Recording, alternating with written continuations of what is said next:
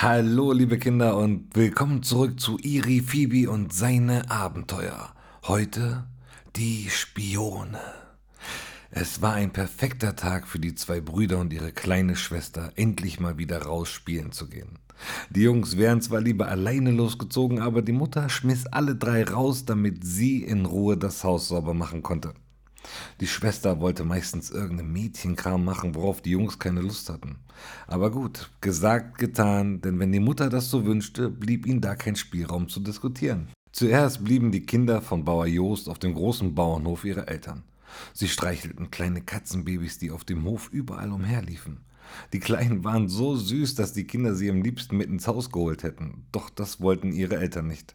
Sie sagten immer, dass sie so viele Tiere besessen, die schon genug Arbeit machten, dann solle wenigstens das Haus tierfrei bleiben. Und das stimmte. Die Familie hatte den größten Bauernhof in der Nähe. Sie hatten Schweine, Hühner, einen stattlichen Hahn, einen Hund, sehr viele Katzen mit Babys, einen Ziegenstall und sogar einen großen Teich voller Schnappschildkröten. Der Vater überlegte sich neuerdings sogar noch zwei weitere große Wachhunde zu besorgen, denn in letzter Zeit kam es ihm so vor, als ob immer wieder bei Nacht jemand auf dem Hof sein Unwesen treiben würde. Bauer Joost war es das erste Mal aufgefallen, als sein Hund Krusty morgens nichts mehr fressen wollte. Er lag nur faul vor der Haustüre, anstatt sich auf sein Futter zu freuen. Denn eigentlich konnte Joost den Futternapf gar nicht hoch genug halten, wenn er morgens seinen Krusty füttern wollte. Richtig aufgedreht, bellend und überglücklich stand der große Hund normalerweise morgens schon vor der Tür und wartete auf sein Futter. Das war äußerst eigenartig. Zuerst befürchtete Jost, dass sein Hund krank sein könnte. Doch später fand er fast täglich hier und da überall auf seinen Hof verteilt Reste von gebackenem Brot. Da wusste er, dass jemand heimlich nachts den Wachhund gefüttert haben musste. Denn tagsüber war Krusty entweder mit Jost unterwegs, mit seiner Frau oder er spielte mit den drei Kindern im Hof. Doch warum sollte jemand seinen Hund füttern? Wahrscheinlich, dachte Jost spitzfindig, um ihn abzulenken. Aber warum sollte das jemand machen?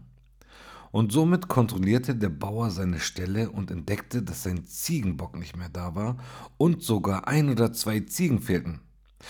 Da wurde der Bauer misstrauisch und fing an zu suchen.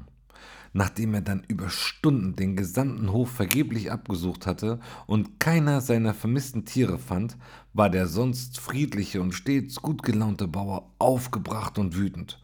So etwas war ihm noch nie passiert. Wer würde denn einen Bock und zwei Ziegen klauen? Und wofür? Habt ihr eine Ahnung, Kinder? Hm. Nachdem die Katzenbabys irgendwann müde waren und keine Lust mehr auf die Geschwister hatten, zogen sie sich zurück ins Heu zum Schlafen. Da machte das Mädchen den Vorschlag, Verstecken zu spielen, doch das gefiel den Jungs überhaupt nicht. Sie wollten in den Wald. Im Wald könne man Geheimverstecke bauen, Höhlen finden, Stöcke schnitzen oder einfach nur tolle Tiere beobachten. Und mit dem letzten Punkt hatten sie ihre kleine Schwester. Denn wenn es ein Tier gab, das sie besonders toll fand, dann war es das Reh. Sie liebte ihre knuffligen kleinen Nasen, das schöne und weiche Fell und die Art, wie sie so leicht und flink durchs Gebüsch sprang.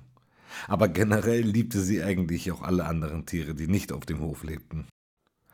Sie sagten kurz ihrer Mutter Bescheid und verließen pfeifend und singend das Dorf. Der Wald lag etwas außerhalb vom Dorf und erstreckte sich über einen hohen Berg. Was für Erwachsene sehr anstrengend gewesen wäre, war für die Kids eine Kleinigkeit. Sie lachten während ihres Fußmarsches sehr viel, spielten dann auch endlich der Schwester zuliebe Verstecken und zwischendurch sogar Fangen. Natürlich hatten die beiden Jungs mit ihren langen Beinen eine viel höhere Chance, ihre kleine Schwester zu fangen. Doch da sie wendiger und flinker im Ducken und Wegdrehen war, war es gar nicht so leicht, sie zu fassen. Der älteste von den drei stolperte beim Versuch, sie zu fangen und fiel durch die Blätter auf die Nase.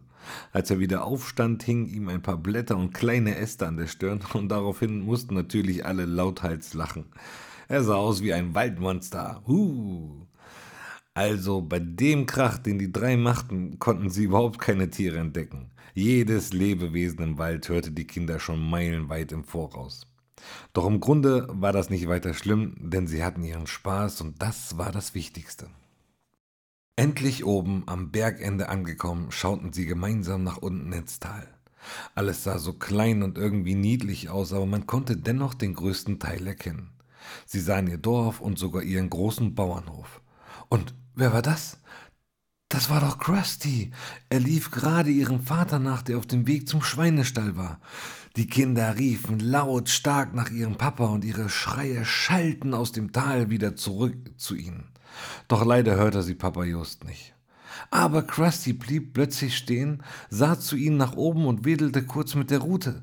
Er hatte sie erkannt oder zumindest gehört. Wie eine Art Bestätigung bellte der Hund zweimal laut hintereinander und rannte danach schnell wieder zu seinem Herrchen. Da freuten sich die drei und schrien gleich noch einmal, doch dieses Mal riefen sie zusammen im Chor nach Krusty. Dieser reagierte aber nicht mehr, denn er war schon mit dem Papa im Stall verschwunden.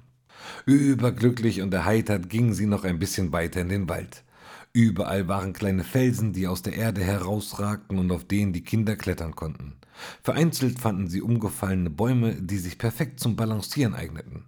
Sie waren schön breit und nicht sonderlich hoch. Nicht allzu weit von ihnen entfernt sahen sie eine Lichtung. Es sah spannend aus, denn dort wuchsen die Bäume in eine Art Kreis und die Sonne erhellte diese Fläche. Jetzt hatte die Kinder die Neugierde gepackt, was sie dort wohl finden würden.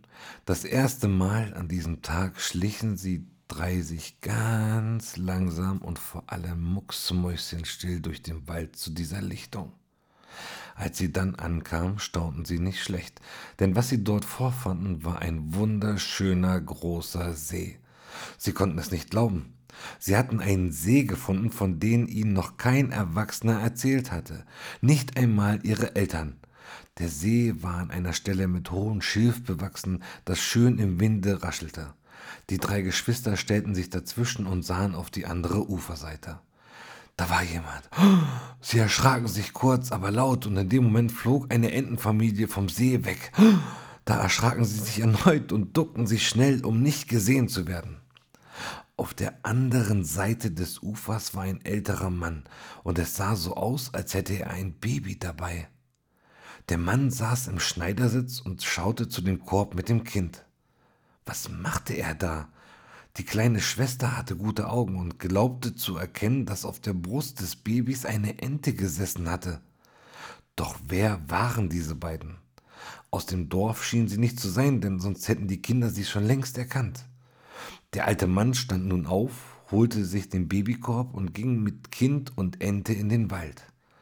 Oh ja, das schrie förmlich nach einem Abenteuer. Der älteste von den drei schlug vor, die Unbekannten heimlich zu verfolgen, um zu sehen, von wo sie kamen.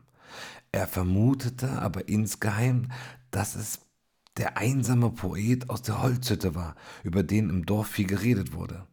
Die Erwachsenen erzählten sich immer, dass er sehr unfreundlich war und nichts und niemanden leiden konnte. Früher kam er wohl öfters ins Dorf, aber die letzten Jahre ließ er sich nicht mehr blicken.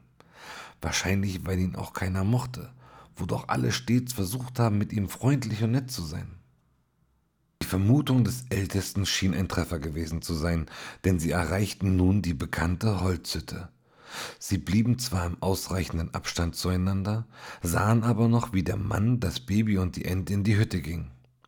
Jetzt konnten sie unbehelligt zum Haus schleichen und sich ein Bild davon machen. Die Kinder waren aufgeregt und etwas nervös, denn das war ihr erster Spionagefall. Das Haus war zwar nicht sonderlich groß, sah aber gepflegt und robust aus. Es hatte einen kleinen eingezäunten Vorgarten mit einem riesigen und mächtigen Nussbaum in der Mitte. Dieser Baum war fast doppelt so hoch wie die Hütte selber. Sie gingen nun noch ein Stückchen weiter, um etwas besser sehen zu können. Der alte Mann hatte auch einen tollen großen Garten, ebenfalls eingezäunt, der mit einer freien Sicht ins gesamte Tal ausgestattet war, und da, wo vermutlich Gras wachsen sollte, lagen überall auf dem Boden Blätter verteilt. Bestimmt vom großen Baum vor dem Haus, vermutete, vermutete der jüngere Bruder. Plötzlich hörten die Kinder ein Geräusch. Was, was war das? Sie legten ihre Hände an die Ohren, um besser zu hören. Ah, da war es doch schon wieder. Dieses Geräusch kannten sie von ihrem Hof. Es war ein Meckern und Mähen. Und plötzlich sahen sie auch, wer diese Geräusche gemacht hatte. Es war ein Ziegenbock. Und da, ihm folgten noch zwei weitere Ziegen. Aber es waren nicht irgendwelche Ziegen, nein, es waren die Tiere von ihren Eltern, denn sie hatten alle dasselbe Halsband an wie jedes Tier auf Papa Jost seinem Bauernhof. Die Kinder rannten so schnell sie konnten zurück ins Dorf und erzählten ihren Eltern in voller Aufregung und alle durcheinander von diesem Mann mit dem Baby, das mit der Ente und das von den Ziegen. Könnt ihr euch vorstellen, wie diese Nachricht bei den Eltern ankam?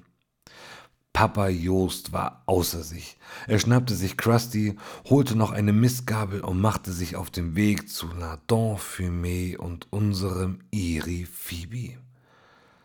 Und wenn ihr jetzt wissen wollt, wie es weitergeht, dann sagt euren Eltern, dass ihr in den nächsten Tagen wieder unbedingt nach Irifibi schauen müsst, um keine Folge mehr zu verpassen. Bis bald, Kinder.